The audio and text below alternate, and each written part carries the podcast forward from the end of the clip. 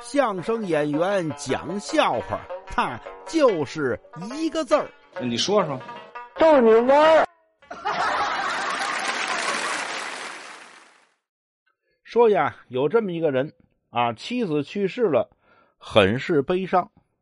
在这个墓碑上呢，刻了这么一句话，叫“你走后，我的生命之火已然熄灭”。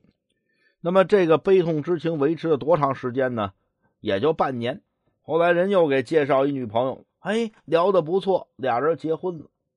结婚完了以后呢，清明节去扫墓去，他呀带着新媳妇去了。这新媳妇到墓地一看，呀，生命之火已然熄灭，当时就急了。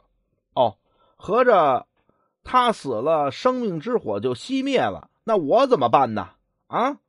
当时就要发作，这哥们儿啊，真是急中生智啊！这脑子太快了，想了一句话，不但把他这个新媳妇这火给摁下去了，而且嘿，让这位新媳妇呀，哎呦，感动的差点哭了。